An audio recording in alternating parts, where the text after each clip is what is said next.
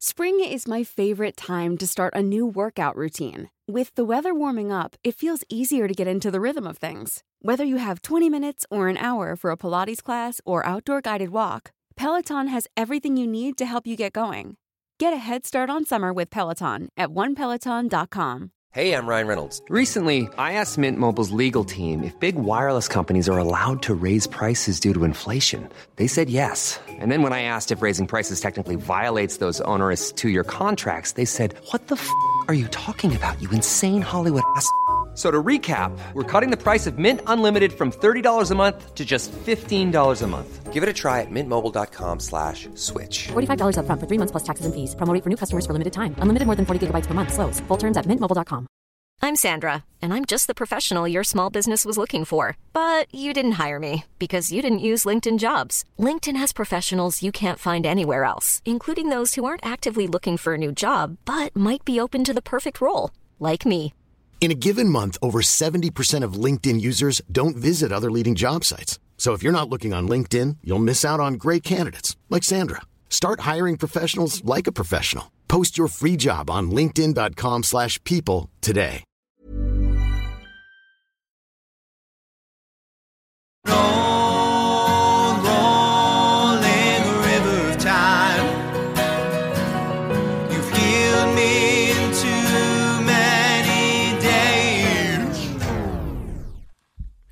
Hey, listeners, it's Gavi here, and I've got some good news for you and some bad news for you.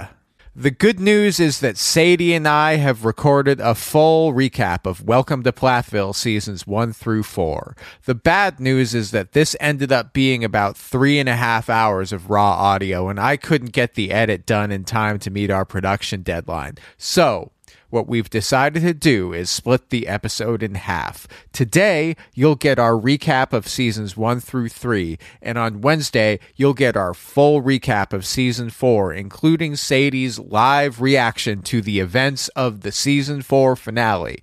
If you just can't wait that long, the full uncut and extended version is currently available for our patrons. Otherwise, I hope you enjoy this episode and I hope you'll join us again on Wednesday.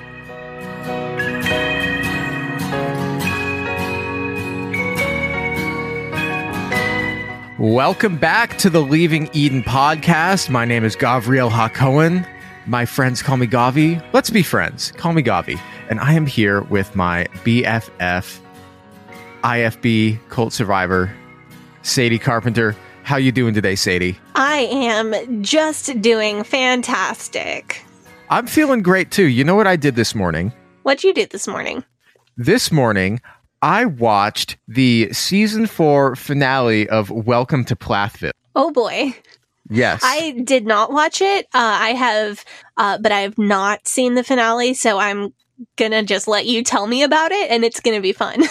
Well, it's going to be a great time. Um, and I know that this is an episode that our audience is really excited for because we're not just talking about the end of season four, but we needed to to have finished watching or, or have season four be done and have us like know about what happens at the end of it before we could do this episode, which is the second part of our welcome yeah, welcome to Plathville podcast episode. So last time we did kind of like an intro saying like this is the um the background info, all their religious information. And today we're going to actually talk about more of the things that go on in the show and we're going to be covering all four seasons of it. That's yeah, exciting. I just I had no idea. I, I didn't know anything about this show. When we started looking into the show to do these episodes, I had the Plaths and the Bates completely confused. I I had no clue. So uh, we've gone back and made kind of a rundown of what the events of the entire show so far have been because I get the feeling that we will probably be right back in these chairs when season five drops, whatever that oh, is. oh, absolutely. Yeah. like I now I get why so many of our audience members, especially Dinah Housefire, we love you, Dinah, were just begging us to do these episodes. Yeah, because this isn't just a show about like the like the Duggars is just like let's pretend absolutely nothing is wrong, even though everything is on fire. Where Plathville is like everything is on fire, and we need to talk about everything that's going on all the time, even when it's uncomfortable, and even when it's an inappropriate time to be having this conversation. That's what they do. So yeah, it's like it's like the opposite of the Duggars whole everything is fine and wonderful thing. yeah. Oh man. Uh, And it's a lot more entertaining. it is a lot more entertaining. Um, but we're, so we're going to talk about all of that stuff. But before we get into that, just got to say, the Leaving Eden podcast is the podcast about my BFF and co-host Sadie Carpenter's life in and escape from the independent fundamental Baptist cult, which is the cult in which she was raised. We talk about this cult. We talk about other cults. We talk about religion. We talk about fundamentalism. We talk about the real and present threat that cults and cult ideologies pose to society as a whole. And it is our goal to promote freedom of mind, freedom of thought, and freedom of religion. So if you like our show, if you are a fan of our show, couple of things you can do. You can join our Patreon. That is patreon.com slash leaving Eden podcast, where you will get access to extended versions of most of our episodes, as well as some bonus content, including what does an actual cult survivor think about The Handmaid's Tale? Very interesting. Highly recommend you read it. It's awesome. Check it out. You can also join our Facebook group, which is facebook.com slash groups slash Eden Exodus. You can join our subreddit, which is reddit.com slash r slash Eden Exodus. You can check out our merch, which is in our threadless shop, link in the description. I just remembered one more thing. We're in the middle of our how to series. oh right, right, right, right. Thank you for remembering. uh, we just released uh, last week our dating episode. So how to learn how to like go out, date people, try to get into a relationship if you're coming out of fundamentalism. If you are a person who has come out of fundamentalism and you maybe want to uh, have, uh, there's something that you want to know how to do or, or figure out how to do. Send us your questions in an email, and if we get enough of these questions, we might do uh, like a, a- an answer, a question and answer episode on how to do all of these things. We like doing Q and A episodes, but we also like doing Q and A episodes with like a specific point or a specific theme.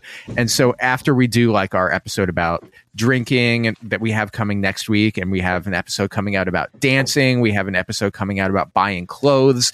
Those are all going to be fun. But after we do all those, we'd love to answer your questions. So send us your questions in an email at leavingedenpod at gmail.com. That's the best way to reach us. Please email it to us because if you send it to our Instagram or our Facebook or, or post it in the group, it's harder for us to keep track of that stuff.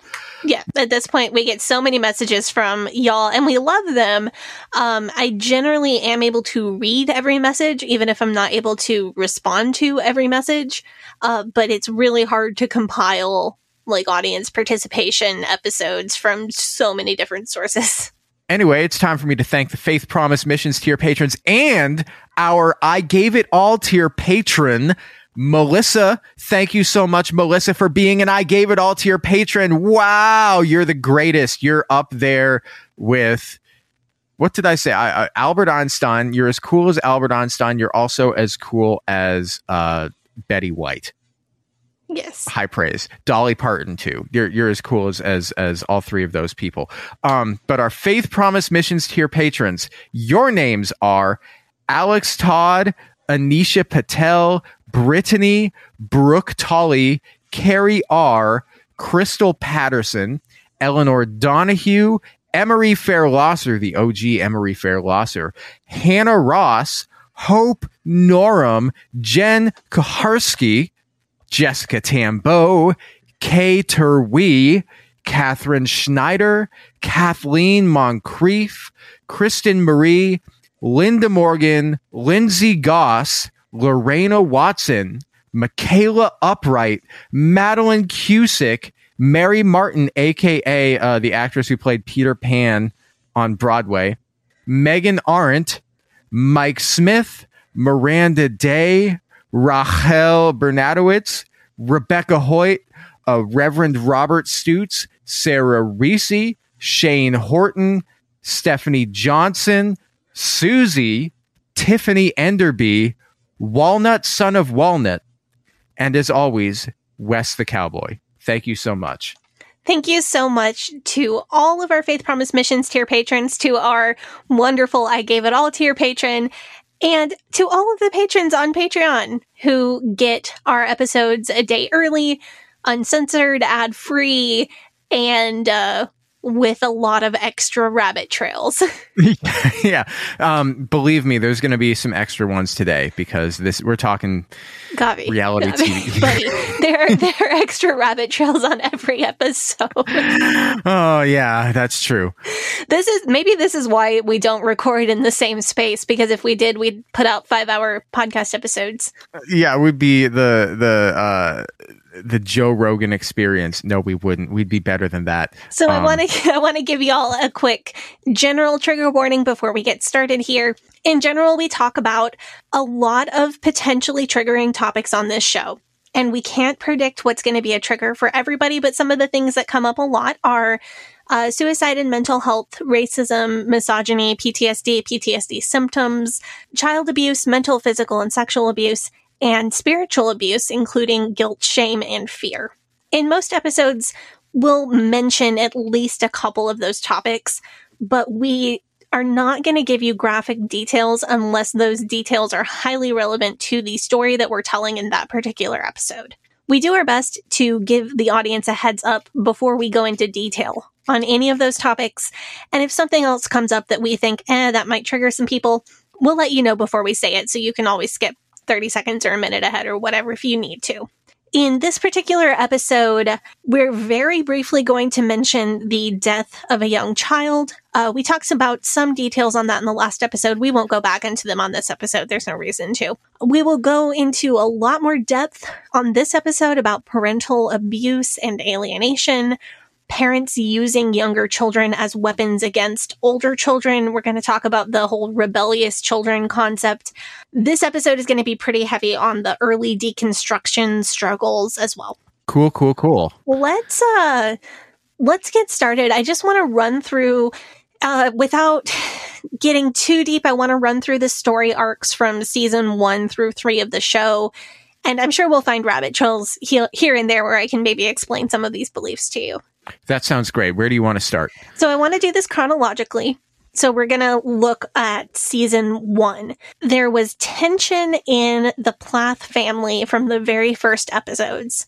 The series started as a look at our family, our kids are so sheltered thing. That was the, that was the hook for the series originally. It wasn't look how religious we are. It was look how sheltered our kids are from the outside world. But even in the first episodes, we start to get the picture that there's a lot of parentification going on here. The children do all the cooking and the cleaning, especially the girl children, of course. And there's early tension about jobs around the house, like whose job is going to be what. I guess they weren't quite as, uh, I guess they weren't quite as organized with the Duggars and their jurisdictions. Were they tracking people's periods on a big calendar in the kitchen? Not that we see on TV that I know of. Uh, that would be That would be the Duggars. Then again, the Duggars managed to mostly keep that off camera as well, so who knows. So even in the first couple episodes, we see Lydia taking on a lot of parentification. The Duggars did this by having the buddy teams and having older girls specifically assigned younger babies to take care of. What we see more with the Plath family is less of buddy system and more just Lydia is managing the whole household by the time she's 15. I'm thinking back to the episode we did a couple weeks ago um, when you were talking about how even thinking about complaining is a sin. Mm, yes. So, do, like, because Lydia does complain about this stuff. Are, like, uh, do the Plaths not have this teaching, or they have they just chosen to ignore it? I'm I would have to speculate to answer that question. My guess is more that complaining in Kim's hearing upsets her, and this family revolves around not upsetting Kim. But they are associated with the pearls, so they definitely could have the teaching about complaining being a sin. I just I think it's more Kim centered than God centered. And things making Kim mad and and Kim being unable to deal with that is basically the central tension of every conflict in this show. Yes. It's there's minor tension between the kids, specifically between Lydia and Mariah in early episodes, and then the major tension though is Kim not allowing them to do things. And we very quickly get introduced to this ongoing conflict between Kim and Olivia, the daughter-in-law. So her son is married. Ethan is married Mhm. to Olivia, uh, as we talked about last time, and I and they're living out from under their parents' roof. So how does Kim have the? Because this is like this. We we think they're kind of IBLP adjacent. How Oh, we got a we got a message from a listener about that actually. really? Yeah. So a listener wrote in who, hold on one second. Okay, so Hannah wrote in, and Hannah says she grew up in the same area, the same geographical area as the Plaths, and uh, was in church with them. So Hannah says that they were not IBLP. Hannah says that the Plaths were Vision Forum. Oh, okay. And I was surprised by that because I thought that Vision, Vision Forum, like I said in the last Plath episode that we did, was all about like classical education and being super well educated. And the, the thing is that Vision Forum philosophically is very much about having a good education, but they don't enforce it at all. Like the IBLP is a more especially the ATI. If you are in ATI, you've got to promise to live up to certain standards, and there's a family coordinator who comes around and checks that you are living up to certain standards. The Vision Forum does not have that. So you can subscribe to their ideas, but nobody is going to come check on you and making sure that you're doing the things that you say you're doing. Uh, Hannah also said that a lot of the Plath's children, quote unquote, school time was spent on practicing music for the family band thing. Interesting. Okay, but uh, like also if we're talking about because we didn't think they were straight IFB because they don't dress like they're straight IFB, and they Right. don't they don't do have the same sort of headship and patriarchy rules as the Duggars do, and they're in the IBLP. So Right. So it is it is still extremely misogynist and patriarchal. And Vision Forum, if you remember the episode that we did about them, Vision Forum is extremely patriarchal. It is not as chain of commandy as what people who are IBLP or strict IFB practice. Okay, that makes sense because that's what I was wondering about. Because I was thinking, you know, Ethan and Olivia, they're living out from under their parents' roof. That would mean that Ethan is no longer under the headship of his father, which would mean that the parents wouldn't have the authority in the same way as they would if he was an unmarried man. Right. But in the Vision Forum biblical patriarchy thing, your dad has authority over you for your whole life or until as long as your dad is alive. Okay. So Kim is still acting out of line as a mother by exerting that kind of influence over her grown married children's lives, but it's not as far out of line as it would be if Michelle Duggar did it. Because Okay. the IBLP is all about the hierarchy and the chain of command. Vision Forum is about there's one guy in charge and it's the dad. So, if you want to know more about Vision Forum and you're you're wondering about that, we have an episode that we came out with uh, called Vision Forum. I think I it was the episode called the Jason Forum due to the uh, uh, horrifying sexual abuses that Doug Phillips committed against the nanny that they had hired for their family. So the there's an overarching theme of the show. I think early on, Kim is still trying to exert a lot of influence over Ethan's life, and Olivia is trying to exert equally as much influence in the opposite direction. And this really shouldn't be a struggle. Like a person's wife should have more influence over them than their mother, probably. Especially when what the mother is trying to mm. do is like don't drink soda don't have a beer don't do anything. So olivia pushes ethan to try new things a lot. She gives him soda for the first time gives him alcohol for the first time. Later on we're going to talk about how far she pushes him which maybe sometimes she pushes him too far. I don't know. But ethan does uh, show a, a clear desire to deconstruct he does really want to get out from under, under his mom's thumb and be his own person My read on this is that Kim is Cersei Lannister, Ethan is uh, King Tommen, and Olivia is Margaery Tyrell.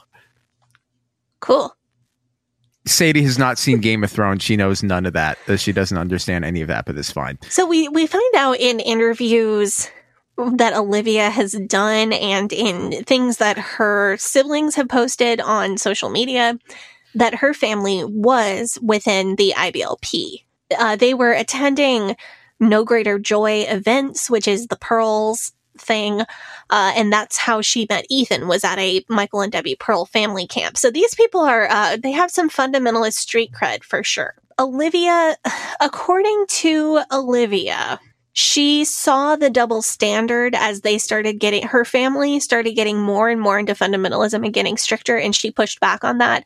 I think we talked about this in the previous episode. Her siblings accounts differ but also that makes sense because the way that two different siblings perceived their family's exit from a cult being different that's not surprising to me like I don't I don't know if this you know necessarily is a someone's lying situation. I think this is a you know you perceived it differently. But Olivia does have experience dealing with this exact situation in her in her own family.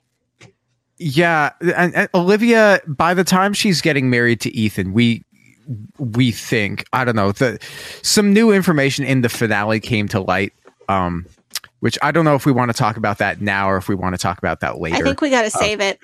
Okay. Well, because she's she's done some deconstruction by the time she's meeting Ethan. Um, so I'm wondering how the Plaths are. Uh, I, I, originally, I was I was wondering how the Plaths were uh, uh, allowing their son to get married to her if they see the direction that this train is headed um, if it's maybe in a more lenient direction than uh, being a more conservative direction like Kim and Barry would like. I think one piece of the puzzle is that fundamentalist parents don't get to fully control who their sons marry. It depends mm. on exactly what part of fundamentalism you're in, but fundamentalist parents in general can just strong arm their daughters into choosing a certain man to marry or calling off a wedding if they're engaged to a guy that they don't like. They just don't have that kind of power over the boys. They can tell their son to marry a certain person or not marry a certain person. Theoretically, if that boy is fully bought into fundamentalism, then he would feel that it was his duty to listen to his parents and do what they tell him. But they don't have the cultural power to force a boy to marry or not marry someone. It is, they, fundamentalist parents, it, it's fully acceptable to literally imprison their daughter. It, I don't think it happens very often, but it does absolutely happen. Once a kid is 18, so once fundamentalist parents can actually literally physically imprison children under 18. And this is a real thing that does happen. I don't, it is not very common in my opinion. Um, but it is absolutely real happening. Guarantee there is somebody right now who is literally being held captive by their fundamentalist parents. Once a kid has turned 18, they lose that power. Fundamentalist parents lose that power over AMAB children. They retain that power over AFAB children until they get married. Huh. So culturally, as far as like within their culture, it is acceptable to physically imprison or psychologically force an AFAB child to do things until that child marries an AMAB person because there is that that cultural acceptance of ownership of your daughter. So, Kim feels like Ethan is doing behaviors that she does not like, but Kim tends to blame it on Olivia. So both Ethan and Olivia are on her list, but Olivia is more so than Ethan. Pretty quickly in the first season, Kim starts to restrict Ethan and Olivia's access to Ethan's brothers and sisters who are still living at home. And I like this is really the, like the blame it on Olivia. That is so typical of everything I've seen about fundamentalism and fundydom. Is that like because if a man, you know, we we see this with abusers. Like if a man makes a bad decision, then well, it's his his wife's fault or something. She she. Uh, there must be mm-hmm. something wrong in their in their house that makes this man turn to sin. But if he makes a good decision, it's because he's a great man and he's a godly man, and there's nothing, you know, she didn't have anything to do with that. Right. So we're dealing with that baked in misogyny of fundamentalism on several levels.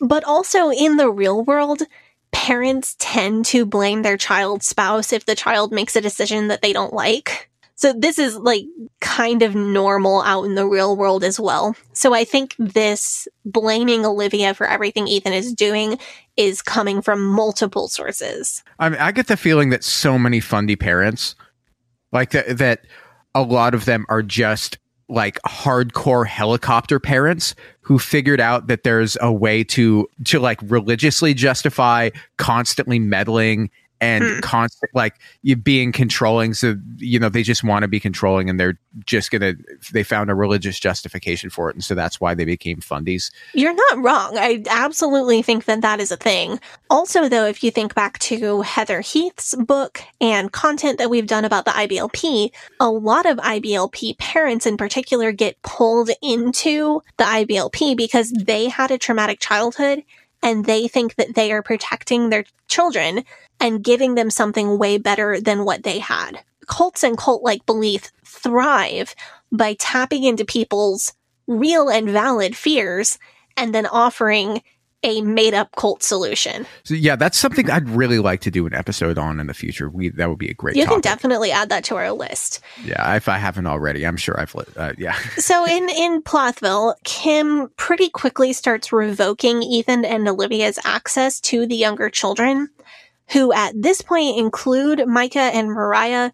Micah and Mariah at this point are older teenagers, and they're already starting to show signs of independence.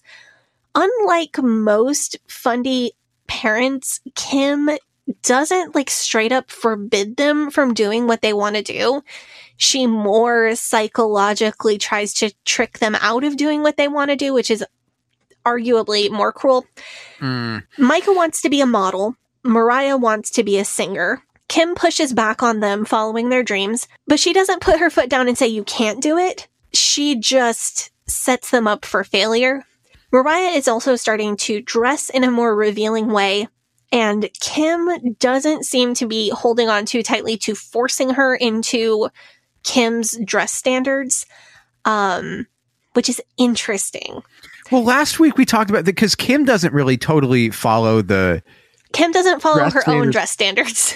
no So there's there's more wiggle room for Mariah to begin with than like I ever had. This is what the IFB would be pointing at. They would be saying, well, if you slip up, then your kids will slip up twice as much. Right, true. So but Kim is Mariah is definitely pushing the limits and going past the limits of what her mom would approve of clothing wise.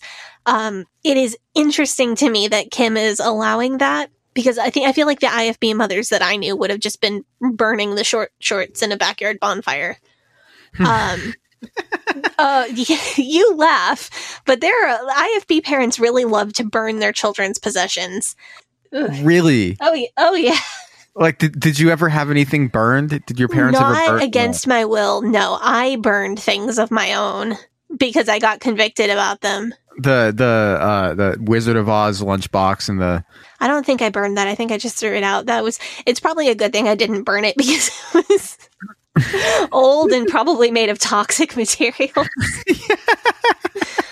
but Kim seems to be doing this thing, and maybe you've seen someone do this, where she will act like she's supportive, but it's in a very backhanded way. So, an example of this, and an, and an example of Kim's extreme control, is that she allows Mariah to apply for colleges. And she even shocks Mariah by taking her to do a campus tour at a college that she's interested in. well, that's nice. Yeah, That's- okay, yeah, that sounds nice on the surface. But parents don't allow their children who are soon to be adults to apply for colleges. Did you have to ask your parents if you could apply for college? No, it was just expected that I would be going to college, and if I didn't, then I would be a failure. Right. Um, it shouldn't be a question if your Ah. child who is almost an adult can do what they are going to do. And it shouldn't be a surprise that a parent would support their child by taking them on a campus tour. Like this is not this this there's something wrong here. it's like uh, passing an extremely low bar. Of, right. Yeah. But the backhanded part is that Mariah hasn't been given a decent education, as we talked about two weeks ago. So even though Kim is allowing her to apply for college, we can surmise that Kim knows that Mariah is never going to get accepted into college. there That it is- is. That's so insidious. And, and she was she was applying to what she was applying to like uh, uh like an actual university, not like one of these Bible colleges. She was checking out Stetson University. It's it is a real college in Central Florida, real as opposed to like unaccredited Bible college.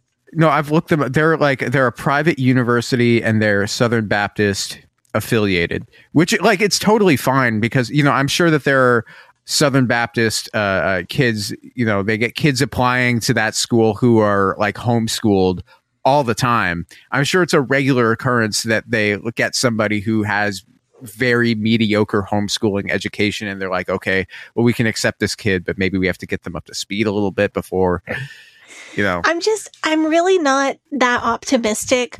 I showed up at Pensacola Christian College with just I had did not have the skills that I needed to keep up with something even resembling real college coursework and it was really difficult. There weren't programs or anything much to help me. I just kind of had to figure it out. And Pensacola Christian has a huge homeschool population. and like I'm sure that the Plaths are not going to to like no daughter of theirs is going to go to a state school or like a community college or so like that wouldn't have been a viable option, which is a bummer because like community college is like a much more accessible way for somebody maybe with her uh mediocre homeschooling education to catch up on a lot of topics that she would have missed out on. So uh, that's frustrating. It, it is frustrating because these kids were so isolated and so poorly educated that I worry that they would never be able to catch up. And, and that's not an insult to their intelligence because the grown Plath children have different talents and are legitimately good at different things. But as far as formal education or book smarts, I feel like they're too old and it's gone on too long for them to truly catch up. I think I think that it's never too late to learn. Granted, like Mariah did not know what the Declaration of Independence was. Like she she had like Right. basic parts of like history that we think everybody knows that she didn't know that. So she would really be starting at the very very very beginning, which which is going to be rough. Um, Yeah, But- I, I agree that it's never too late to learn. I just, I think there is a window of time where it's convenient for people to get into academics, like pure academics, like higher level math, historical literature, that balancing equations in chemistry and that like that kind of book knowledge. And if you miss that window, it's not that your brain couldn't handle it. It's that most people who are over around 18 or 19 they have to work. They have family obligations. They don't have Yeah. time. There is a window of time where you can sit and study things. And if you miss that window, either at the end of your high school time or the end of your college time, most people don't have time to sit down and study academic topics that don't pertain to their daily lives. yeah, I mean, you could make a hobby out of it, but it right. really but it- most people just, in my experience, most people just won't. And that's not, I mean, I don't blame them. I don't blame them. Working, working full time or parenting full time or anything else that people do is difficult. And Netflix exists. And I don't sit around and study academic topics very often either. Yeah. Well, I mean, because pure academics isn't really applicable to the real world anyway. It's it's not like it's something that you're going to use uh, professionally, probably anyway. Yeah, so- unless it is your profession. After Mariah's college visit, Micah and Mariah are not banned from seeing Ethan and Olivia. All the other children from Isaac on down are banned from seeing Ethan and Olivia. So even after Ethan and Olivia were married and Hosanna had gotten married and moved away, the kids were still actively doing music together, which I think is amazing and wonderful. But now that Ethan and Olivia are getting a little too far away from Kim and Barry's preferences, they won't let Isaac participate in music with his older siblings.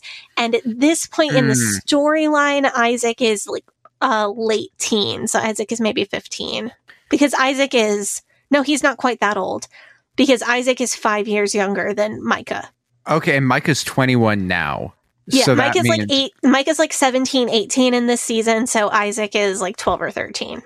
So this Yeah. is going to be one of the main conflicts of this series. And I want to point out that cutting off older siblings' access to younger siblings if they step out of line is a huge fundy tactic. We've had listeners in our Facebook group and listeners email me and message me on socials who are currently going through something exactly like this. It's horrific.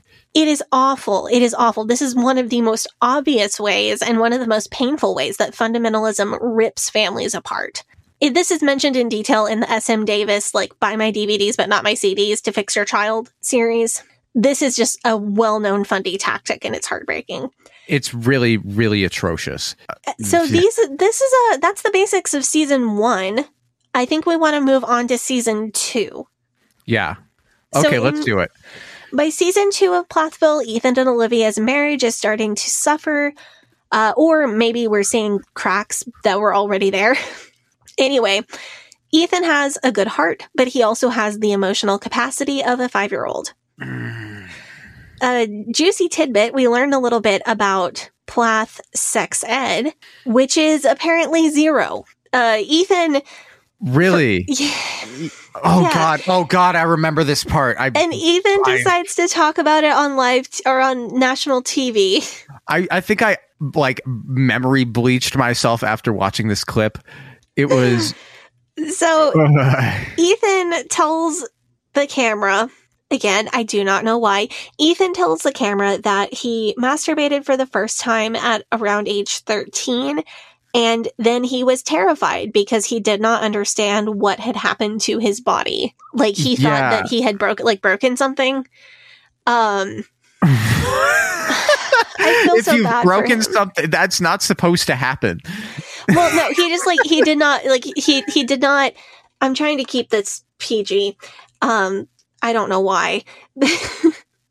No he he did not understand like the physical reactions that his body did because he Yeah. had kind of never been told about any of this. He also he did not know what a period was until he got married. After living in a mm. house with mostly girls and women his entire life, he had overheard his mom and sisters talking about bleeding and he thought they were all just getting injured for several days per month and they needed really large band-aids to put on these injuries. Uh, Like uh, what injured doing farm work. I don't know. This is atrocious. Th- like imagine imagine God. getting married to a man who does not know what a period is and you literally have to teach your literal husband what a period is. Holy sh- I don't know who I feel Oh. worse for, Ethan or Olivia. Oh. I still don't know uh, all the details about what curriculum Kim used to homeschool, although Hannah told us that they used Saxon math uh, and McGuffey readers for reading and grammar. I don't know what biology curriculum they used, if any, but I can make some pretty good assumptions about the biology lessons being non existent. And Mm. this dynamic of Ethan knowing nothing and Olivia having to teach him everything applies to a lot of situations in this show. I think it's fair to criticize Olivia for pushing him too fast sometimes, but I also imagine that this dynamic got real old real quick for her, and it's hard to blame her for being impatient. So did Olivia know exactly how little Ethan understood when they got married? My guess is that maybe she did, but she has done a lot of deconstruction since then, and it's not as acceptable to her now as it was when they got married. God, th- this clip was it was so brutal. It was like And like he he is so emotionally unregulated. Like I really like him. I know a lot of people hate Ethan. I don't. He is just so childlike and emotionally unregulated that he has no clue that this is not a story that he should be telling on television. I you know, I appreciate his honesty. Like I, I appreciate him being like fully straightforward saying all of these things because when you see him on camera and Ethan says something, he's not going to like bullshit. Ethan's not the kind of guy that's going to like bullshit or he's going to like beat around the bush about something. He's just going to say whatever it is he's thinking and whatever it is he he uh, wants to do because he doesn't understand that some things are and aren't socially acceptable. But I don't think that's honesty. I think it's honesty if you know the repercussions of what you're saying and you say it anyway. I don't think he's being honest. I think he's being naive. I guess. Like, I think honesty is a choice. And I don't think he has the information or the emotional capacity to make that choice. So on top of teaching her husband sex ed, Olivia has also got to teach her man to manage his own emotions. Right. Because as a fundy man, even if he's trying to learn how to manage his own emotions, he has never had to do that for himself before. So he's got a lot to learn and she is just miles ahead of him in deconstruction. And it's really starting to look like a mismatch, even though, again, unpopular Plath opinion, I think there's real love there. I think that she is just getting real tired of his complete naivety. Did did they talk about wanting to between them? Did they talk about wanting to deconstruct before they got married? The before they got married is before the show started, so we don't really have footage of them hmm. talking before they got married. So I don't think we really know. Yeah, because like I've heard of this happening where two people will. Or eh, we hear this from listeners all the time. Is that two people will realize that getting married to each other and they both like want to get out of fundamentalism. If they get married to each other, then that is their ticket out, and then you know that desire can kind of bind them together and keep them together, even if other aspects of the relationship may be a mismatch. That's what I see in Ethan and Olivia's relationship, especially because they're both so young. You know, me as somebody who's a fully five and a half years older than them. Than them now, but not them when they got married. That's true. It's true. Uh, They were both 20 when they got married. So I can't tell you for sure if they got married to be each other's ticket out, um, or if they might outgrow each other or kind of deconstruct in different directions, but I definitely think it's possible. It's also a bit of like, who is somebody that my parents will allow me to marry? And then we both get out together, but it can't be somebody who is too out because otherwise that wouldn't fly under the radar. Yeah, it's almost kind of um the 1950s construct of well, I, you know, I'm a gay man and you're a lesbian woman and we're going to marry each other to put up a social perception that's acceptable and then behind closed doors we'll each kind of do our own thing. Yeah. Which is which is definitely a thing that happened. Um probably still does happen in certain areas of the country. Uh I I do think that Ethan and Olivia have real love. I just I don't feel 100% confident that they will stay married. So Ethan and Olivia in season 2 take a trip to California where Ethan is appalled at the quote smell of drugs that apparently blankets the entire state of California from the moment you cross the border. Narc. Foreshadowing. No, like the, yeah, for it- it- it- I- We're going to talk about the season four finale when they go to Jamaica. Foreshadowing. Oh, man. So Lydia has a guy that she is interested in. Apparently, she has had a crush on him for years. She prays about it for several weeks in her prayer closet, and God informs her that he is not the one. We'll get more to sold out fundy Lydia's story arc in the next season. But as every season, Lydia spends more time in the prayer closet. Poor girl is spiraling. Meanwhile, Mariah has been kicked out of the family home while still underage. Yeah. She's 17, I believe, and she just got kicked out. Kim just kicked her out of the house. She went to live with Ethan and Olivia for a little while, and then later Mariah and Micah got a house together. Kim thought she was a bad influence on the younger kids and just kicked her own daughter out. Uh, That's it's appalling. fucked. Yeah. That's Uh, for some reason, Mariah is still allowed to see her younger siblings, but she can't live in the house. It's a very odd double standard because Mariah is bad enough to kick out, but good enough to come visit.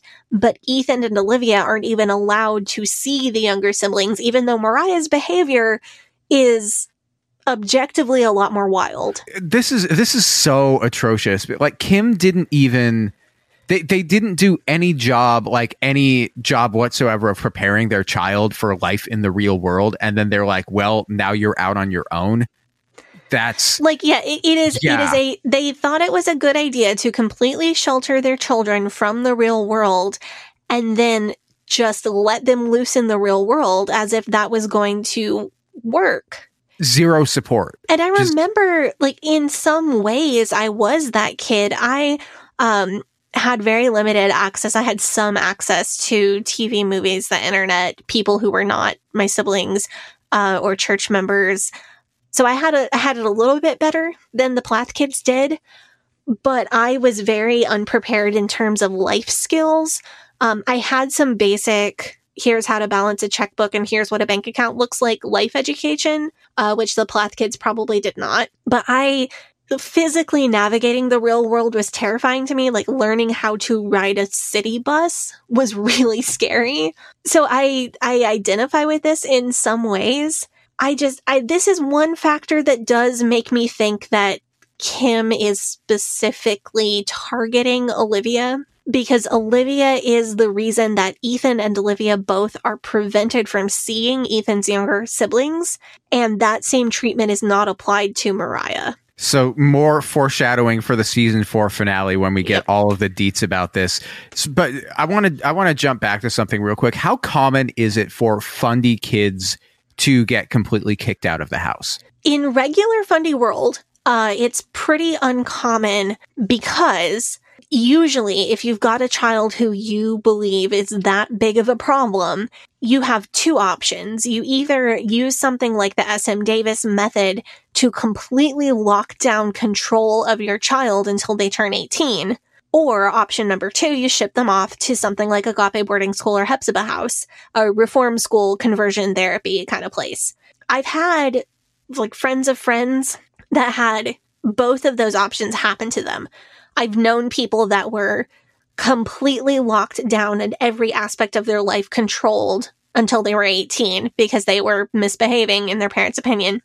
I've known people uh, that were shipped off to IFB reform schools. I've never even heard of anyone being kicked out of the house, just get out as a minor. Wow. I mean, I guess this is this is pretty. I mean, I'm sure it happens, but this is. I perceive it to be a lot more unusual. at least they didn't send Mariah to like one of those uh, boarding schools or one of those reform schools because those are just so horribly abusive and like th- th- That would have been awful. Mariah is. Mariah is a gift to the world, and it breaks Hmm. my heart to think about her getting sent someplace like that. that that would be just that would be horrible um i mean and like i guess her moving in with ethan and olivia that's not the worst thing in the world for her Yeah, I'm sure this was emotionally awful for Mariah. and for ethan and olivia that's got to be rough that suddenly you've got to yeah, you're a you're a young married couple and now your sister, your 17-year-old sister is just living with you. I don't want to discount how emotionally difficult this surely was for Mariah, but I think it probably worked in her favor in the long run considering how bad and traumatic her other options were. Mariah uh season 2 Mariah has a boyfriend and she has her first kiss on screen. Poor Oh, Mariah. fun. god that's Poor Hmm. Mariah is just kind of a loose cannon. She's acting exactly like you would expect a 17 year old with basically no parents to act. she is like out out too she's like o- outside of uh, she's got like bubblegum pink hair There's definitely more to Mariah's story. Mariah does consistently have really cool hair. We'll get to a little bit more of her story down the road. Yeah, like once people, especially like teenagers, because teenagers like they, they're going to be rebellious in nature, like to begin with, oh, just just because that's what they want to do. But once they see what a facade the whole thing, there is nothing that you can do to put that genie back in the bottle unless you're willing to just like use the most horribly draconian methods to do that. Mhm. Um, they're going to end up where they're going to end up, and you just have to like let it happen.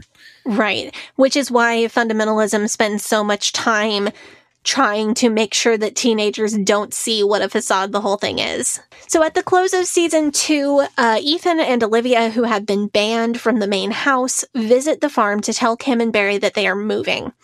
Actually, they're just moving across town, but they won't be living across the street anymore. And it's a big symbolic gesture to be physically, even just 10 miles physically removed from the family farm. Since Ethan and Olivia have both gone no contact with Kim and Barry for most of this season, they want to say goodbye to the younger siblings and they want to give the kids a sense of closure, kind of not knowing when they will be allowed back in those kids' lives, if ever, which is pretty sad. Um, Yeah. they've set up this method for how they are going to try to go say goodbye to the kids. And I don't know how produced this was. I don't know if this is just like the very dysfunctional way that this family works or if the producers set this up to create dysfunction. Uh, I lean toward it. This is just the weirdo way that this family interacts with each other. But how they've got it set up is the family farm has a really long driveway. Ethan has parked the car at the end of this long driveway and he's left Olivia in the car and went up to talk to the parents alone.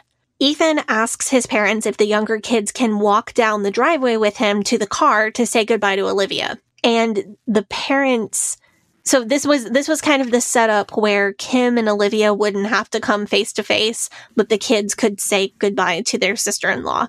Kim and Barry waffle back and forth hmm. On whether, well, should we let him do it? Should we not let him do it? Should we let him do it? Barry and Ethan almost get into a physical fight. Yeah. But there is chest puffing and arm swinging, and oh, it is a thing. Finally, Kim and Barry decide no, they will not let the kids go say goodbye to Olivia. So, this is another, I think, a good example of Kim's behavior being really bad. Olivia stayed in the car so that she would not come face to face with Kim and Barry, but it would still give the younger kids an opportunity to see her.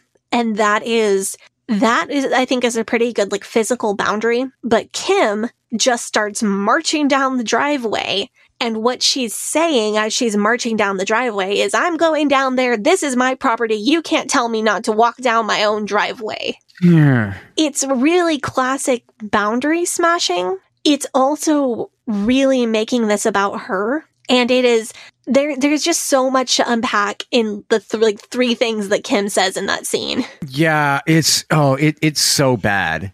It it is it is really bad and Kim is really bullheaded in this scene. Yeah, and there's like a classic theme that you see a lot in this show where Olivia will try to put up something. Well, she'll try to put up a boundary or or something, and th- for some reason that will get violated, and then people get mad at her, and then she is either mm-hmm. made to look like the bad guy or she like gets mad about it, and it then this whole conflict between her and whatever the boundary was uh, it becomes the center of the plot instead of whatever else was going on that was just the thing that they were trying to do Right. It, it's a cycle. It's a cyclical kind of thing. Like Olivia tries to set a reasonable boundary. Her reasonable boundary gets completely smashed. She gets mad about it because she's like 22 yeah and does not have, through no fault of her own, really doesn't have the emotional maturity to handle this level of narcissistic boundary smashing. And Olivia gets mad. And then sometimes Olivia acts in ways that are objectively not good. And Yeah. I think it's fair to criticize. Sometimes Olivia gets her boundary smashed and doesn't react to that very well. I don't think it's an insult to Olivia to say, oh, you acted badly when your boundary was smashed because it's not, this is not a one person is at fault scenario. This is Olivia tried and then Olivia got her boundary smashed and then Olivia couldn't try anymore and lost it. In a perfect world, Olivia would maybe handle having her boundaries crossed repeatedly a little bit better, but in a perfect world, her boundaries wouldn't get crossed repeatedly. So this is not something that I'm able to see as a one person at fault scenario. so i've watched a lot of episodes of this show um do the do the younger kids know why they're not allowed to see their brother anymore Do they like? If they do, we don't see it on camera. I'd have to guess that Kim has probably fed them some BS reason about why they're not allowed to see him, or maybe they're too afraid to ask why they're not allowed to see him. and this is about the season four finale that I just watched. Um, and I'm only bringing this up now because it's not like a major point um, in in the thing, but like there's a, there's an event that they're wondering uh, whether that like all the family is going to be there, and they're wondering whether uh, uh, uh, Olivia and her brother Nathan are going to show up. Or and one of the younger kids, I can't remember which one it was. Uh, one of the younger kids is in the car on the way there, and uh, she's like, I don't think Olivia is going to show up. Like they're speculating, like, and the and I'm just like, huh, you're like ten. It was like one of the younger daughters. I can't remember which one, and I'm just like, but you know that Olivia doesn't get to show up to stuff, or that Olivia has these sorts of conflicts, and it was said in very much a sort of way that uh, I'm like, oh, okay. You're blaming her, and you have maybe some animosity towards her. You've been told some things about her. Right, because Kim has no boundaries with her children Ah, and treats them all like her therapist.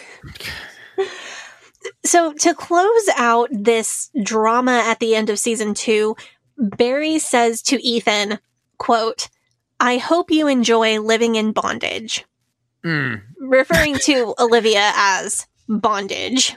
I watched this clip, um, and th- this was when uh, th- this was like right after uh, Ethan and um, and Barry almost like went to fisticuffs. Uh, but like it, it, it- this is one hundred percent pure, uncut, unadulterated projecting to me. Like how how can you say that to your son when you are married to somebody who will happily break up her own family and disown or not dis but like dishome her own children rather than relinquish control over them That I'm really glad you said that. I think that's a really good take. i was i was watching this part and i was thinking like while i was watching it i was saying this cannot be real this is nuts this is just mm.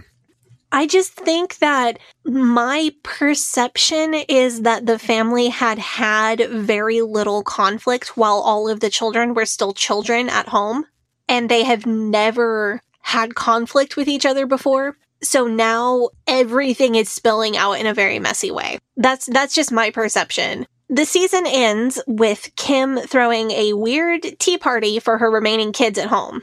yeah So now, after all of that drama, we get just a little taste of the like, this is totally fine kind of Duggar attitude.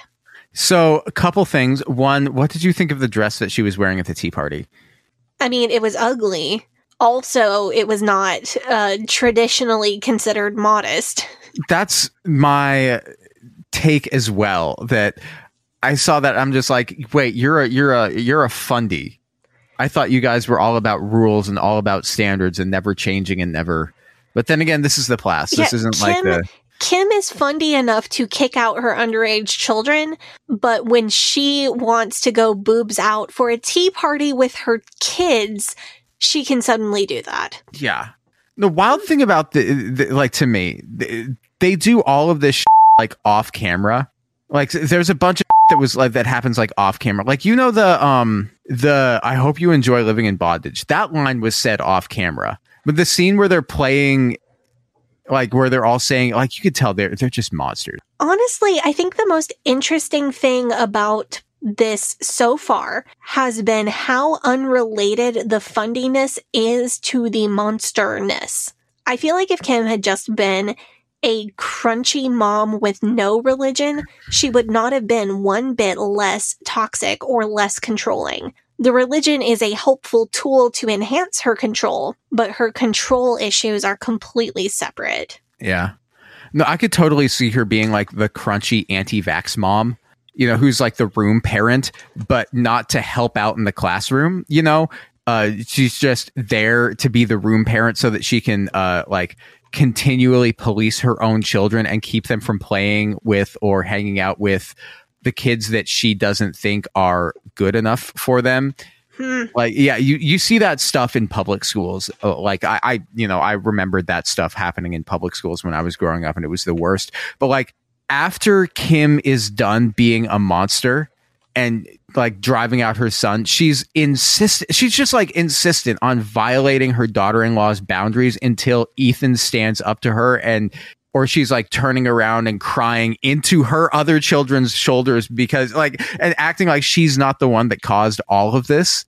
Like in that clip when they were walking down the driveway, she's just like, I'm going to walk down this driveway. This is my property. And Ethan is like, the hell you are. And like basically threatens to fight his dad over it. And then Kim turns around and is like, why is everything bad happening to me? And is like crying into the shoulder of her, her younger daughters. And I'm just like, Barry's just standing there like, huh, well, this is fun. Just Yeah, like, like he- he, Barry has so completely given up on everything. Life is just happening around him at this point. yeah. And we'll definitely hear more on that later. Look, like I mean, you could tell though that if he hadn't backed down, Ethan absolutely would have put hands on him. He Absolutely. like he you could like you could look at he for sure But it was like, of going to course, happen. he, of course, Barry backed down, and it's not because he didn't want to hit his own son. It's because he doesn't really have the energy at this point to hit anybody. Yeah. So I think this is a good place. Let's go ahead and take up the offering, and then when we come back, we will move on to season three. That sounds great. Ryan Reynolds here from Mint Mobile. With the price of just about everything going up during inflation, we thought we'd bring our prices down. So to help us, we brought in a reverse auctioneer, which is apparently a thing. Mint Mobile unlimited premium wireless. Ready to get 30, 30, bit to get 30, bit to get 20, 20, 20, bit to get 20, 20, bit to get 15, 15, 15, 15 just 15 bucks a month. So, Give it a try at mintmobile.com slash switch. $45 upfront for three months plus taxes and fees. Promoting for new customers for limited time. Unlimited more than 40 gigabytes per month. Slows. Full terms at mintmobile.com. There's never been a faster or easier way to start your weight loss journey than with PlushCare.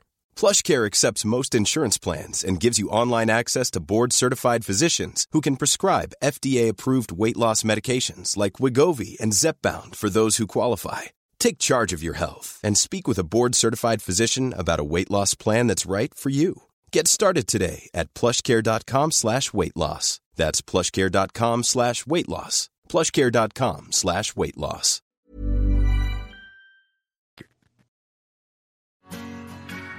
Hey, Sadie here. If this is your first time listening to the Leaving Eden podcast, make sure you go back and check out episode 57. It's a primer episode for new listeners. That episode tells my personal story and gives you all the terms and information that you'll need to know going forward. Also, check out our cult true crime series, The First Family of Fundamentalism, so that you can get the whole cult story. If you like our show, you can support us by joining our Patreon, where we have extended and uncensored episodes as well as other bonus content available. You can also join in the discussion in our Facebook group. That group is called Eden Exodus. Tell a friend, tell a family member, tell your worst enemy. The Leaving Eden podcast is a fully independent podcast, and we really appreciate your support. Now, back to the show.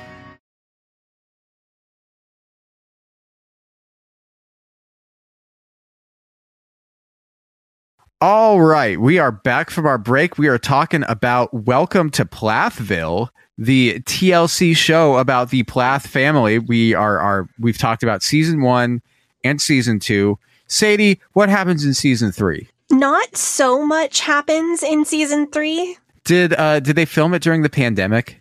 Is that what happened? I don't know. This is rural Georgia. I don't think the pandemic happened much after like March or April of 2020 in rural Georgia. Before we get into season three, I forgot to do this at the top of the show, but I have to thank uh, Fundie Friday's YouTube channel.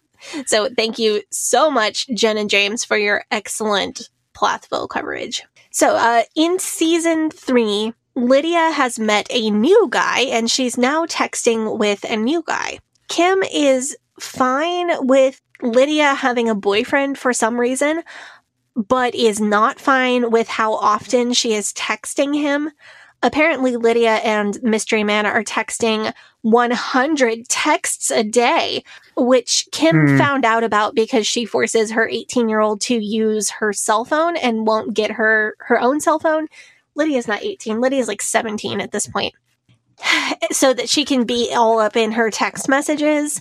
wow. I don't know about Oh. you. I send a hundred texts a day to any number of people. I I am convinced that there are a hundred texts a day most days in my mom group chat that Dinah put me in. I probably text you a hundred times a day. as well. Yeah. Like, don't you think we that- probably send each other a hundred texts a day, That, I mean, that's because like we talk. we plenty talk of about- days?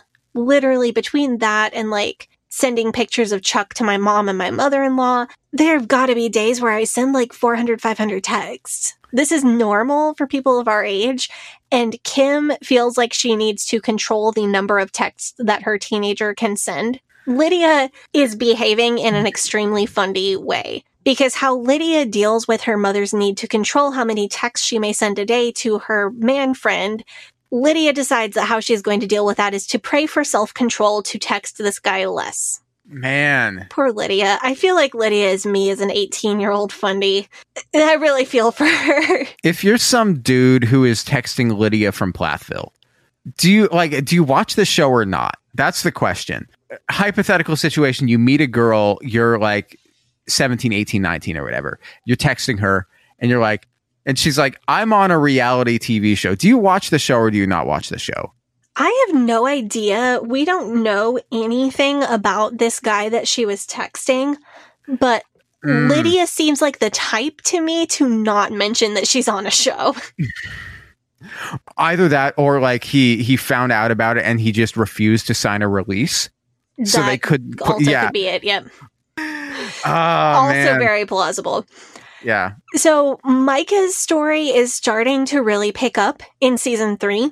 Micah has signed a modeling contract and he is playing the field as a 19 year old model. He's still living Yeah, with. Moriah, which I guess is good because literally who else is going to feed Moriah and put a roof over her head? She has no education and no life skills. you know, honestly, honestly, I think Moriah is becoming my favorite person. I like Moriah.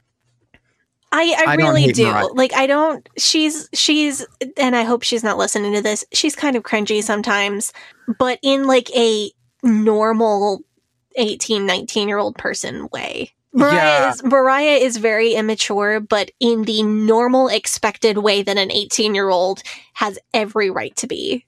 And I just I really have a soft spot for her. Moriah Moriah Plath is like Ginger Duggar to me. So Ethan and Olivia, Moriah is still dating this guy, Max. Ethan and Olivia don't trust him because Kim and Barry like him and allow him to see the family. Okay, Max sucks though. This is true. real. Max does suck. as soon as this guy came on screen, I did not like his vibes. Okay. He has big Scorpio energy. This guy looks like he wants to sell me NFTs. I fing do not trust Max. I do not like Max. He can off. I agree with you. I don't like Max, and I'm going to tell you why I really hate him in a few minutes. However, the internet is very divided on whether we hate Olivia or love Olivia. Yes, this is true. And I generally fall on team love Olivia. There are there are a few times that I have to switch teams for a minute and come back. This is one place where I see the point about her being a bit controlling or immature or just not not living up to what I like to see from Olivia. Olivia has every right to hate Kim and Barry. They've been awful to her. I think distrusting someone because Kim has shown him more favor is over the line. I think there are good reasons not to like Max. I don't think this is, I think this is over the line. So then again, Olivia's like hmm. 21, 22 in this season, and it makes sense that it's hard for her to see someone else get the favor with Kim that she would like to have. So it, I'm not saying it's not understandable. I just think it's over the line in an understandable way. I, I am with you on being team mostly love Olivia because I think it- it- there are many times when she has has engaged in conduct that I w- that I view as highly questionable, highly questionable. Oh, yeah. um, the the the gravesite thing from from later is we will, is d- we will take that apart into every possible piece. yeah uh, that that was a highly questionable Olivia moment. I'm not going to to deny that. That being said, I think that she is the only thing that is close to a functioning adult on this entire TV show. She, as far as not trusting somebody that Kim and Barry like, so my take is that that can't be the main reason, but hmm. if like if somebody comes into your life and they're like, "Oh, Kim and Barry like this guy," then sudden then that is immediately going to put up a bit of a red flag for me. That doesn't mean that this guy's automatically bad, but that means maybe I take a second look at him. And if you take, actually, if you take a first look at Max, he is not a cool dude and he sucks and he's terrible and he doesn't treat Moriah very well at all. And he just, he's got to go to begin with. I do not one bit fault Olivia for not liking Max. Max sucks. This is not. I I agree that Max sucks. I think Olivia is how do I explain this? I think that she is missing some finer points of how the Plath family functions. I think Olivia has never, Olivia has clearly like therapized herself and probably been to real therapy. I don't know if that's ever shown on the show. Um, and Olivia has done a lot of therapy adjacent work on and for and with her husband as well. I don't think Olivia has applied those concepts to the Plath family. I don't think she's really studied or looked into how dysfunctional families tend to work.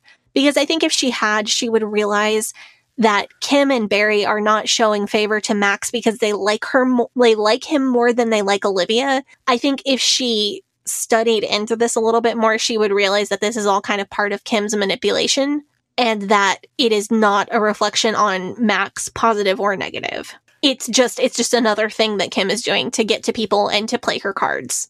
Counterpoint I think that Kim and Barry are the type of people who would like Max specifically because he displayed controlling tendencies. I don't know if I agree with it, but I appreciate your take. Because, like in a later episode, when they're at the um, when in the pole dancing in season four, in the pole dancing part in season four, Moriah says that she was that the relationship that she was already that she was in previously, which I assume was with Max, is uh, who she was talking about.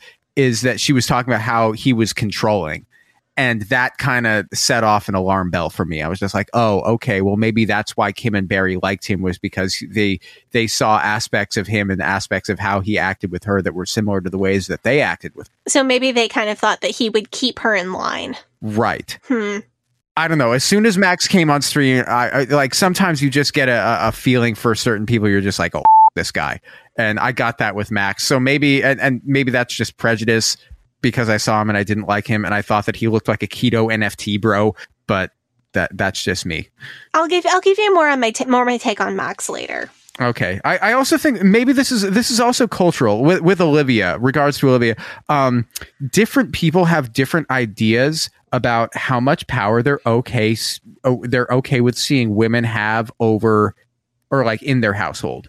And I've been watching a lot of this show. Granted, there have been plenty of instances where Olivia has done things that are extremely like questionable and not great, but I haven't seen her be as particularly awful as Kim is on a regular basis. Hmm. And sometimes, like sometimes if you're dealing with psychos, you have to be awful to keep them away from you. Yeah, that's true, but it's not going to make you look good on reality TV. Yeah. I I think my my take on season 3 Olivia is that she just lacks finesse. She's not doing the wrong things most of the time, but she overreacts or underreacts because she doesn't quite have the life experience to get it right. It's like okay, like when you first start learning to cook and you never get the salt quite right. It's either a little bit too salty or not quite salty enough and you you need more experience to get it just right. That's a good analogy. I like that. I think I, mean, think that's like season 3 Olivia. yeah. And also like sometimes out of the gate, you like you have to let somebody know I don't like you, I don't trust you, I don't respect you, I don't want anything to do with you. Don't expect anything from me because you won't get it. Like some like sometimes there's some people that you just have to say that to and they have to learn to live with it and just let them know I'm not going to pretend to like you or pretend to be nice with you just because there's other people around. I'm just not going to engage with you at all. You know what I'm saying? Like some sometimes you just have to do that. I don't do that, but sometimes I think it would be good if I did. Yeah. yeah. I. I am not assertive enough to start out with somebody that way. If I had been, I would not have struggled so much uh, in, when my when I had terrible bosses in the past. Like if I had just gone with my gut and done that from the beginning, I probably would have saved myself a lot of heartache. Yeah. Also, though, if you're uh if you're a man, that's more acceptable to do than if you're a woman. If you're a woman and you do Mm, that, they're oh she's a she's a bitch. Yep. She's the worst. Mhm. I I hate her. She's so cunning. She's so uh Yep. conniving. Yeah. Yep. Because Um, women are expected to perform false positivity and this like niceness, especially like especially in America. That's that's a huge or with Western culture, I guess in general, it's a huge thing. Especially if you're out here on the West Coast where we are, Yep. Or you know, um, a lot of people are kind of fake nice out here. And there's just like there's no good option because it's you can either perform this societally accepted fake nice or you can get labeled a bitch and lose opportunities because of it. Yeah, I don't know. I like I from what I've seen, I like there. There's definitely a few. It, when I look at Olivia's relationship with Moriah, uh, there's some it, like there's a couple of issues there. There's uh, like there's push and pull. Neither of them have the level of maturity to have the most healthy friendship in the world, even though they are very close and they do clearly love each other. I've seen people go so far as to armchair diagnose Olivia as being a narcissist, and I think I I really I I I think that's a bit over the line for me. So and there's a couple of reasons why that. Um, at least if, if you don't mind, I'd like to elaborate. Oh yeah, absolutely. First of all, it's reality TV, so they can make whatever they want to happen seem like it's happening. You know what I'm saying? So they can go Right. in and they can yeah they can look at a bunch of footage and they can try to piece together whatever story they want from it. Um, so maybe they decide that Kim is not really in the picture with Ethan. Kim and Ethan are not having any contact. We have to have there be conflict or otherwise, you know, there's no show. So they have to make Olivia into the villain somehow. Olivia is doing this. Olivia is doing that. Olivia is making XYZ thing all about her. And then everybody will watch it and be like, "Oh, Olivia, she's a raging bitch. She made this thing all about her, and she spoiled uh, Moriah's special day or something like." And and because like they got to deliver the content, so that's one thing, and that's just the nature of reality TV. And if we're watching this and pretending that it's like going to be completely factual on its face, that's Right, I mean, because kind of what you get. reality TV needs a villain. And Kim and Olivia are both very strong personalities, regardless of which one you believe is the villain in this particular moment. And unfortunately, that kind of leaves Moriah as a pawn in a couple situations, but especially the one I think you were just referencing. Yeah, and it's also rough because it, it's acting like Moriah doesn't have any agency in her decisions that she makes. And I guess as the show goes on, she starts to exercise more agency. But Well, yeah, Moriah early in the show probably had no idea how to have agency. So she got pushed into this role of being the pawn in somebody else's game because Moriah is still learning that she can be the person playing the game. yeah, she's she's uh, was made into a bit of a Sansa. The other thing is Olivia's 24 currently. She right now she is 24 years old. Moriah is 19, right? Or she's like 19 or 20. I think Moriah just turned 20 in real time in 2022. Yeah. They're they're both raised in fundamentalism with the Bible being the only acceptable way to process your emotions and feelings. As far as emotional maturity goes, they are legal adults, but they're kids. I think I, I believe probably from the things that she says, it looks to me like Olivia's probably had some therapy, some like actual therapy, but they're kids.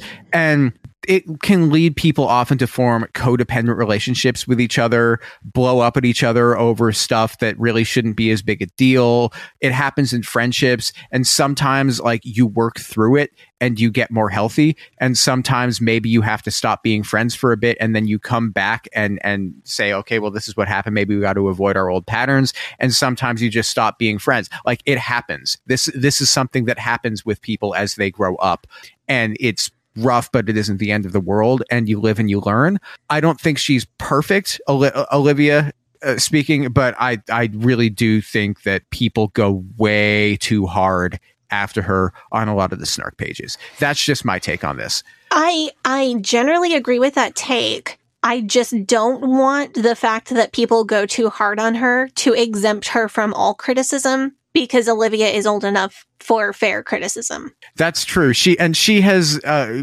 processed and she's deconstructed enough that you know she is, I think, much more responsible for the things that she does and says than many other characters on this show. Right. It's just, you know, when I hold Olivia's feet to the fire, like I'm certainly going to do when we talk about the end of season four, like, holy sh- Um, when I hold her feet to the fire, I am hoping, like, my intention is to want her to continue to get better. Yeah. When I like when I hold Kim's feet to the fire, it's to talk about how much I dislike her because I don't have a lot of faith in her getting better. Like I would love if she did, but I don't have a lot of faith or hope for that. When I Yeah. when I criticize Olivia strongly, it's more with the intention of uh you can do better and I really think you can keep growing and not get stuck in this particular place where you are. Yeah, I mean she's up quite a bit, but you know she's not she's not like a lost cause or anything. And people just really just I mean they the things that they say about they say things about Olivia uh, that they would be saying about Kim, and I I, really think the best thing for Olivia is not being on reality TV. I mean, how would you feel if you were on reality TV during your deconstruction, like during? I don't want to be on in your- reality TV now. I Oh wouldn't no, either. I do not need that. Actually, I would be great on reality TV. You would I be did- excellent, but I, I applied to be on The Bachelorette. That's true. Why am I saying I don't want to be on reality TV? I, I do want to be on reality TV. ABC cast me on The Bachelorette. but that's like if you're on the Bachelorette, you're filming for like 10, 10 weeks, twelve weeks, and then it's done. That's very different from filming indefinitely. Unless they invite me for Bachelor in Paradise. That's true. You still get a break though. So, um, uh, so there are in season three, Olivia and Ethan do a trial separation, but end up getting back together. Kind of a half-ass separation, if you ask me. There are more shenanigans around new experiences, like Olivia getting a belly button piercing. It kind of seems like whenever the show doesn't have enough content, they just make somebody go do something new and shocking and unfundy, which is how we get the pole dancing thing later on in season four. But it's entertaining, so I can't really blame them. It is kind of fun. And that's kind of what you want to see if you're looking at deconstruction content. You want to see people going through like that's why we're doing these how-to episodes. Is we're trying to to to shepherd people through these decisions. yeah, I mean, it, it's kind of fun. Um, Ethan has some very, like, Ethan's reaction to the belly button piercing is right back to like five year old emotional maturity, Ethan. It's so wholesome though. Yeah, it's very, it's, it's just like, oh, you're kind of still a kid. Oh, buddy. Yeah. I really hope you get into your 20s sometime soon. Once again, the Game of Thrones comp with Tommen and Margaery. so here's uh, here's um in season three we finally got to the part why the reason why I hate Max. So Max slut shames Moriah for her clothing, which is supremely sh- uh, Moriah does dress in a very revealing manner after getting loose of Kim, but it's not out of line for what any other 18 or 19 year old girl wears. And it's clearly a reaction to how she was raised, and it's not hurting anyone. So shut up, Max. I've said this before. I will say it again many times. Max is complete trash. He is the worst. Uh, I feel like he's going to try to get me to join his pyramid scheme, or he's going to try to talk to me about real estate investing. And he's going, uh, Max strikes me as the kind of guy who listens to like Jordan Peterson while he sleeps. He's, no, like, in the, cause like I said, in the pole dancing, um, part in season four. Like this is after they're broken up. Spoiler alert: uh, they break up. Uh, how sad. Nobody said ever. Um, no, Moriah talks about how the relationship that she got out of was and controlling, and Max is the guy who's being and controlling. So. Max, he sucks, and he should not be uh, saying such mean things to his girlfriend about how she's dressed. That's really just quite poor form for him, and he sucks, and uh, he did not come out of this looking good. So this is a trigger warning for slut shaming and clothing shaming for all the ex fundies. Max said something to the effect of why advertise something that's not for sale, which was triggering as hell for me and probably all the other ex fundies out there. since I actually, I personally like what I went to school for was marketing adjacent. I can confidently say that there are plenty of reasons why you would want to advertise something that is not for sale. In fact, oftentimes it's better to advertise something that is not for sale than to advertise something that is for sale. And in fact, when you have something that is for sale, it is something that people want. Often you don't even have to advertise it. And if you do advertise, you are devaluing your brand by essentially begging people to come and buy it. Interesting. You know, Ferrari. they make cars, very fast yeah, yeah, cars. I'm aware. Yeah, uh, they're they're you know. I've heard of them. Have you ever seen an ad for Ferrari anywhere? Okay, now that you mention it, no. No, you've never seen a commercial. No, Ferrari does not advertise. They make race cars. They go racing with their cars, and then they use that as the marketing to sell their road cars. Like that's that's what they do. You never see a commercial for them. On the other hand, you have a product like Rolex, which is another luxury product, which is often difficult to get your hands on if you want to buy one because so many, the demand is so high. So they advertise the shit out of it so that they can basically say, Hey, look at this product. You can't have it. Hmm. You, and, and so that drives up the value of the brand and that drives up the value uh, for the customers who are who are buying it because you buy it and then it holds its value because more people can't have it and you advertise it so people keep wanting it but they can't have it. So that is See- very interesting. And it's counterintuitive. Well, that's that's a very interesting thing to learn, but I would like to point out that unlike a car or a watch, a person's body is not a commodity, hard agree. And that Moriah's body cannot be sold uh, because that is uh, horribly unethical and illegal. And that even sex workers do not sell their body, they sell their time just the same as anybody else who works for Amazon or a car manufacturer or in sales or whatever.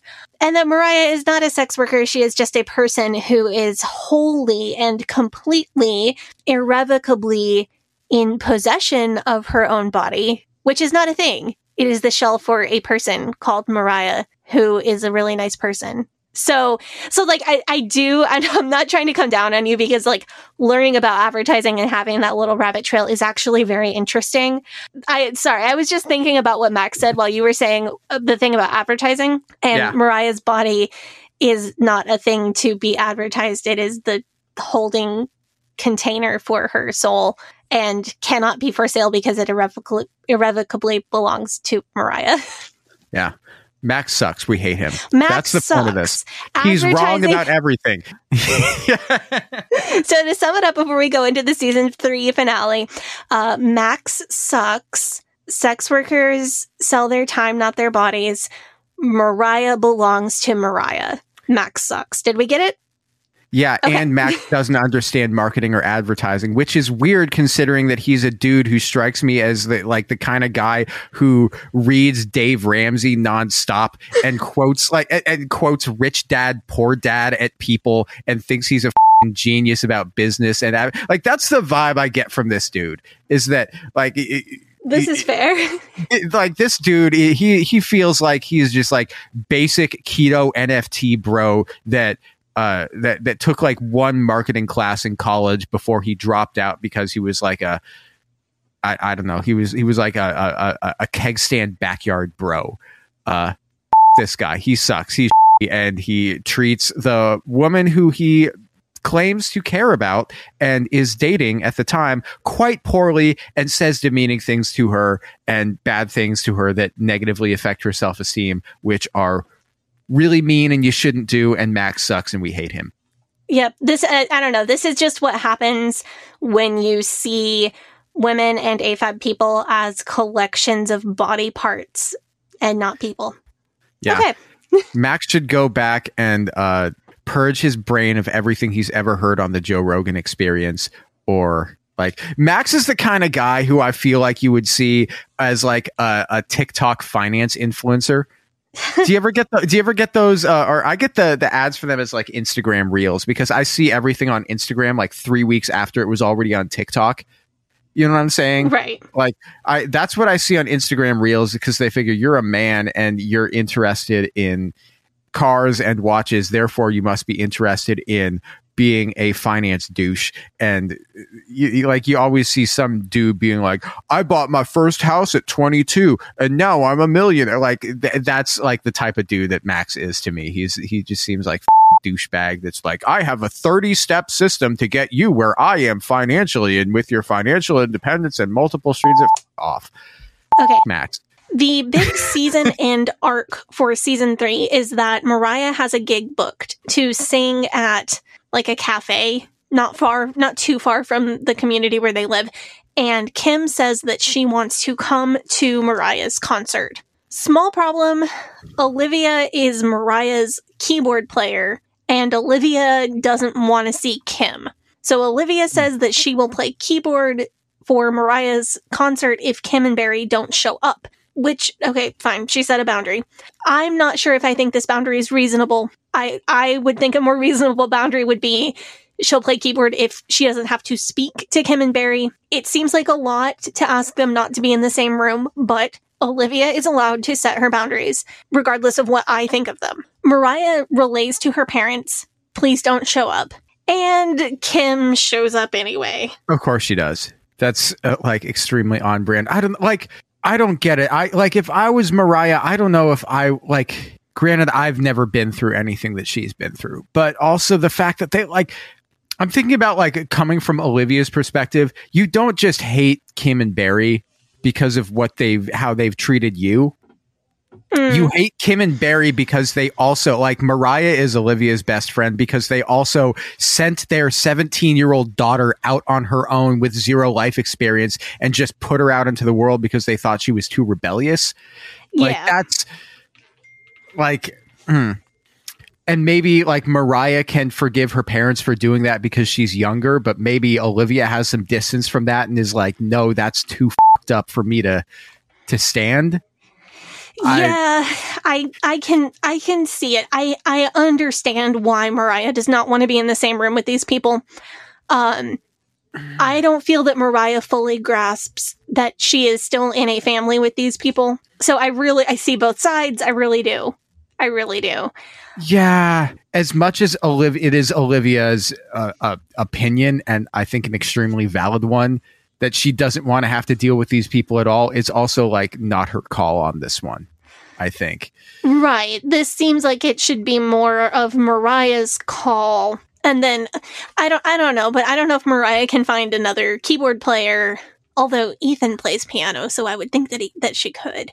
Anyway, um I feel like this is a classic example of Kim making it all about her though when she shows up because Moriah and Olivia were were of the opinion that this was set in stone that Kim was not going to show up it's Moriah's first solo concert. And remember early at the beginning of this episode, I was talking about Kim like being backhandedly supportive.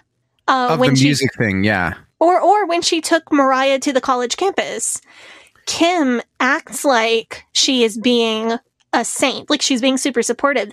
This is your first concert. That's a big deal for you. But actually, the whole entire plot line is about whether Kim will get to witness Moriah's first concert and she boundary smash- smashes and centers herself all the way to causing a huge ruckus at Moriah's first concert. So she she made out like it was going to be all about Moriah's performance, but actually it was about Kim. Here's a question for you. Yes. What do you think of Moriah's music? It's really just not my style. Have you looked it up? Do you have opinions? Yeah, I, I, I looked it up. She's uh she's making music um under Moriah Jasper. Yeah, Jasper is her middle name, and it says a lot that she is not using her last name for music. Yeah, you'd think that you put Plath on something and that's going to get you um a lot a lot more buzz. No, we heard Moriah sing, and I, I put a clip of the Plathville of the Plath family band in the first episode, and that was Moriah singing the leads on that one. And so, you, like you can tell from listening to that, she's good at singing. She's she's a good singer. I looked up. um Let's see. I, I I looked up a couple songs, but she's got like two songs out. Um, they're both on streaming services. If you want to look them up, one of them is called "Missed Myself." I think it's interesting. Do you want me to put a clip in here? Yeah, can you do a short little clip for our listeners who maybe haven't heard her music? Yeah, maybe. Yeah, I'll, I'll put in like a 15 second clip. I think I can do that without getting like copyright infringement. Uh, I shut myself in my room, try to stop thinking, try to drown you out of my brain. Then I start dreaming,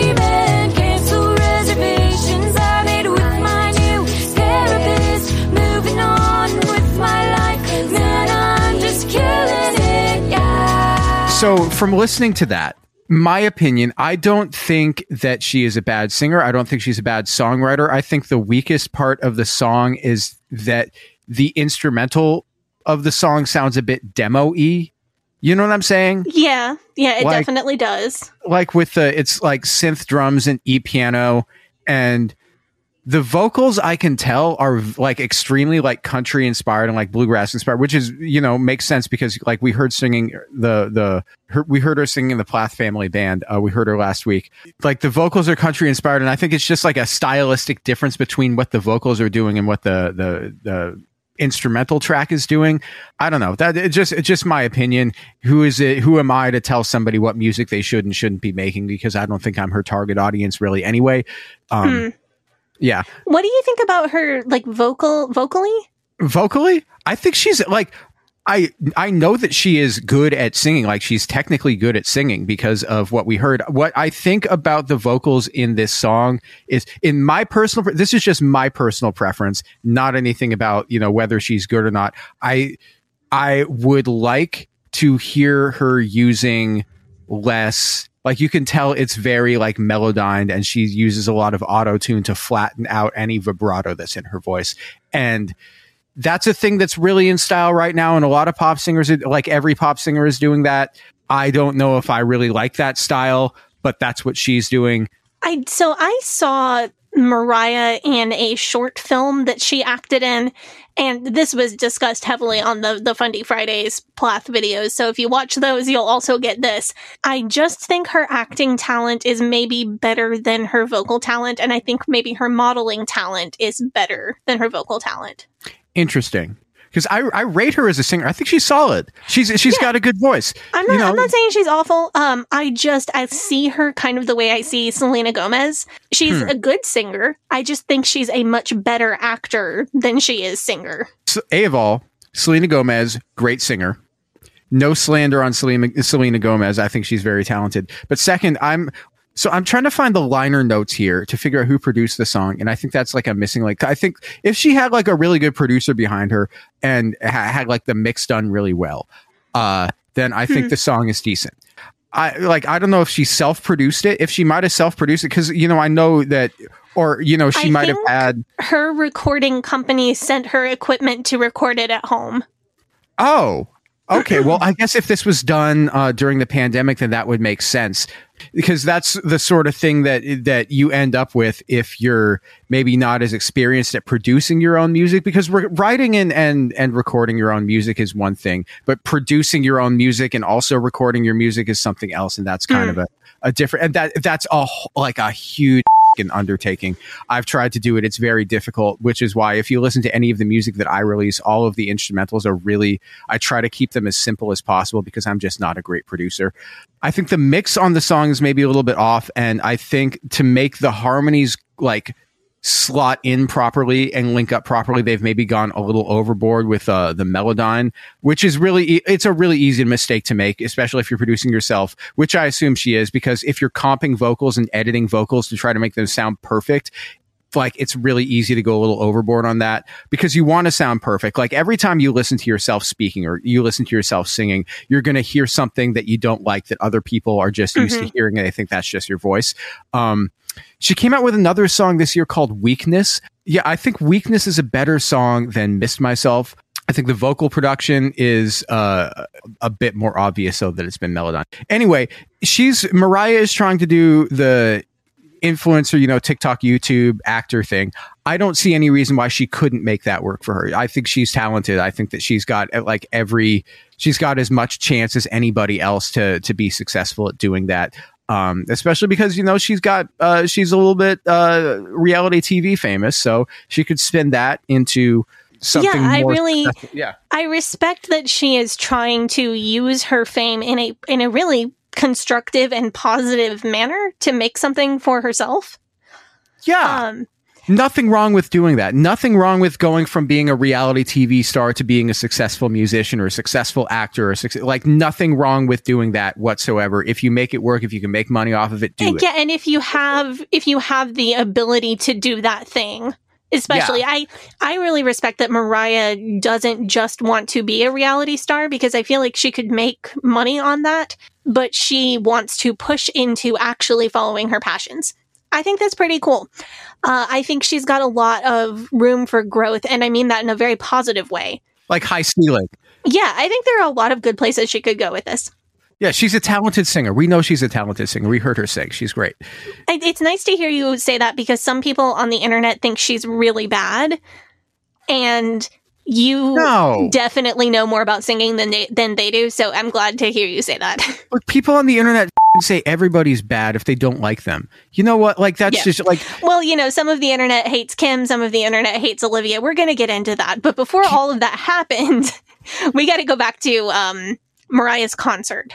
So Kim crashed the concert. It upset Olivia, and Ethan once again had to stand up to his mom in his wife's defense with very limited tools and very limited emotional capacity to do so.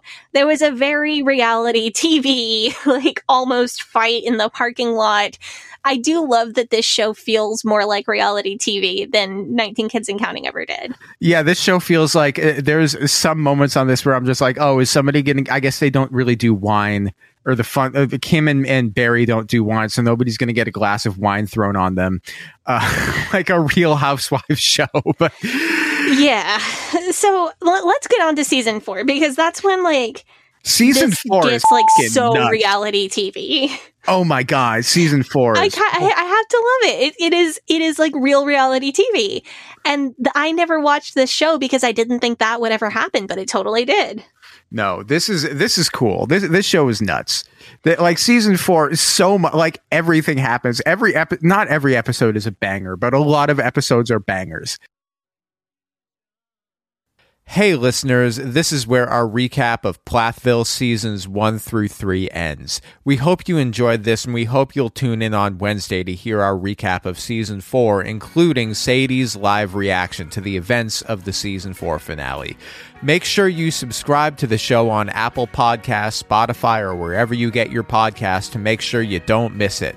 You can follow the podcast on Facebook and Instagram at Leaving Eden Podcast, on Twitter at Leaving Eden Pod, and you can follow Sadie at Sadie Carpenter Music on Instagram, Hell Yeah Sadie on Twitter, and Sadie Carpenter 1 on TikTok.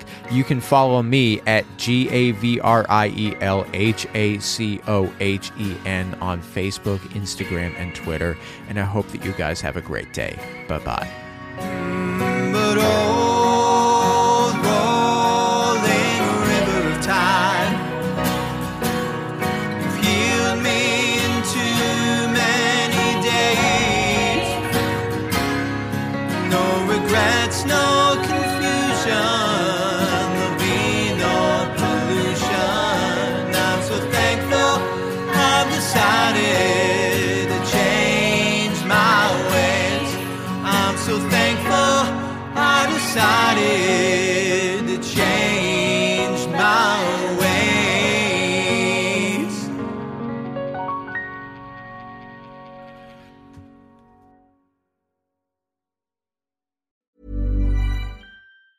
Hi, I'm Daniel, founder of Pretty Litter. Did you know cats tend to hide symptoms of sickness and pain? I learned this the hard way after losing my cat, Gingy. So I created Pretty Litter, a health monitoring litter that helps detect early signs of illness by changing colors, saving you money and potentially your cat's life. Pretty Litter is veterinarian developed, and it's the easiest way to keep tabs on your fur baby's health right at home. Go to prettylitter.com and use code ACAST for 20% off your first order and a free cat toy. Terms and conditions apply. See site for details. Imagine the softest sheets you've ever felt. Now imagine them getting even softer over time. That's what you'll feel with Boll and Branch's organic cotton sheets. In a recent customer survey, 96% replied that Bowl and Branch sheets get softer with every wash. Start getting your best night's sleep in these sheets that get softer and softer for years to come. Try their sheets with a 30-night guarantee. Plus, get 15% off your first order at bollandbranch.com. Code BUTTERY. Exclusions apply. See site for details. Hey, it's Paige DeSorbo from Giggly Squad. High quality fashion without the price tag. Say hello to Quince. I'm snagging high-end essentials like cozy cashmere sweaters, sleek leather jackets, fine jewelry, and so much more. With Quince being 50 to 80% less than similar brands. And they partner with factories that prioritize safe, ethical, and responsible manufacturing. I love that. Luxury quality within reach. Go to quince.com slash style to get free shipping and 365 day returns on your next order. Quince.com slash style.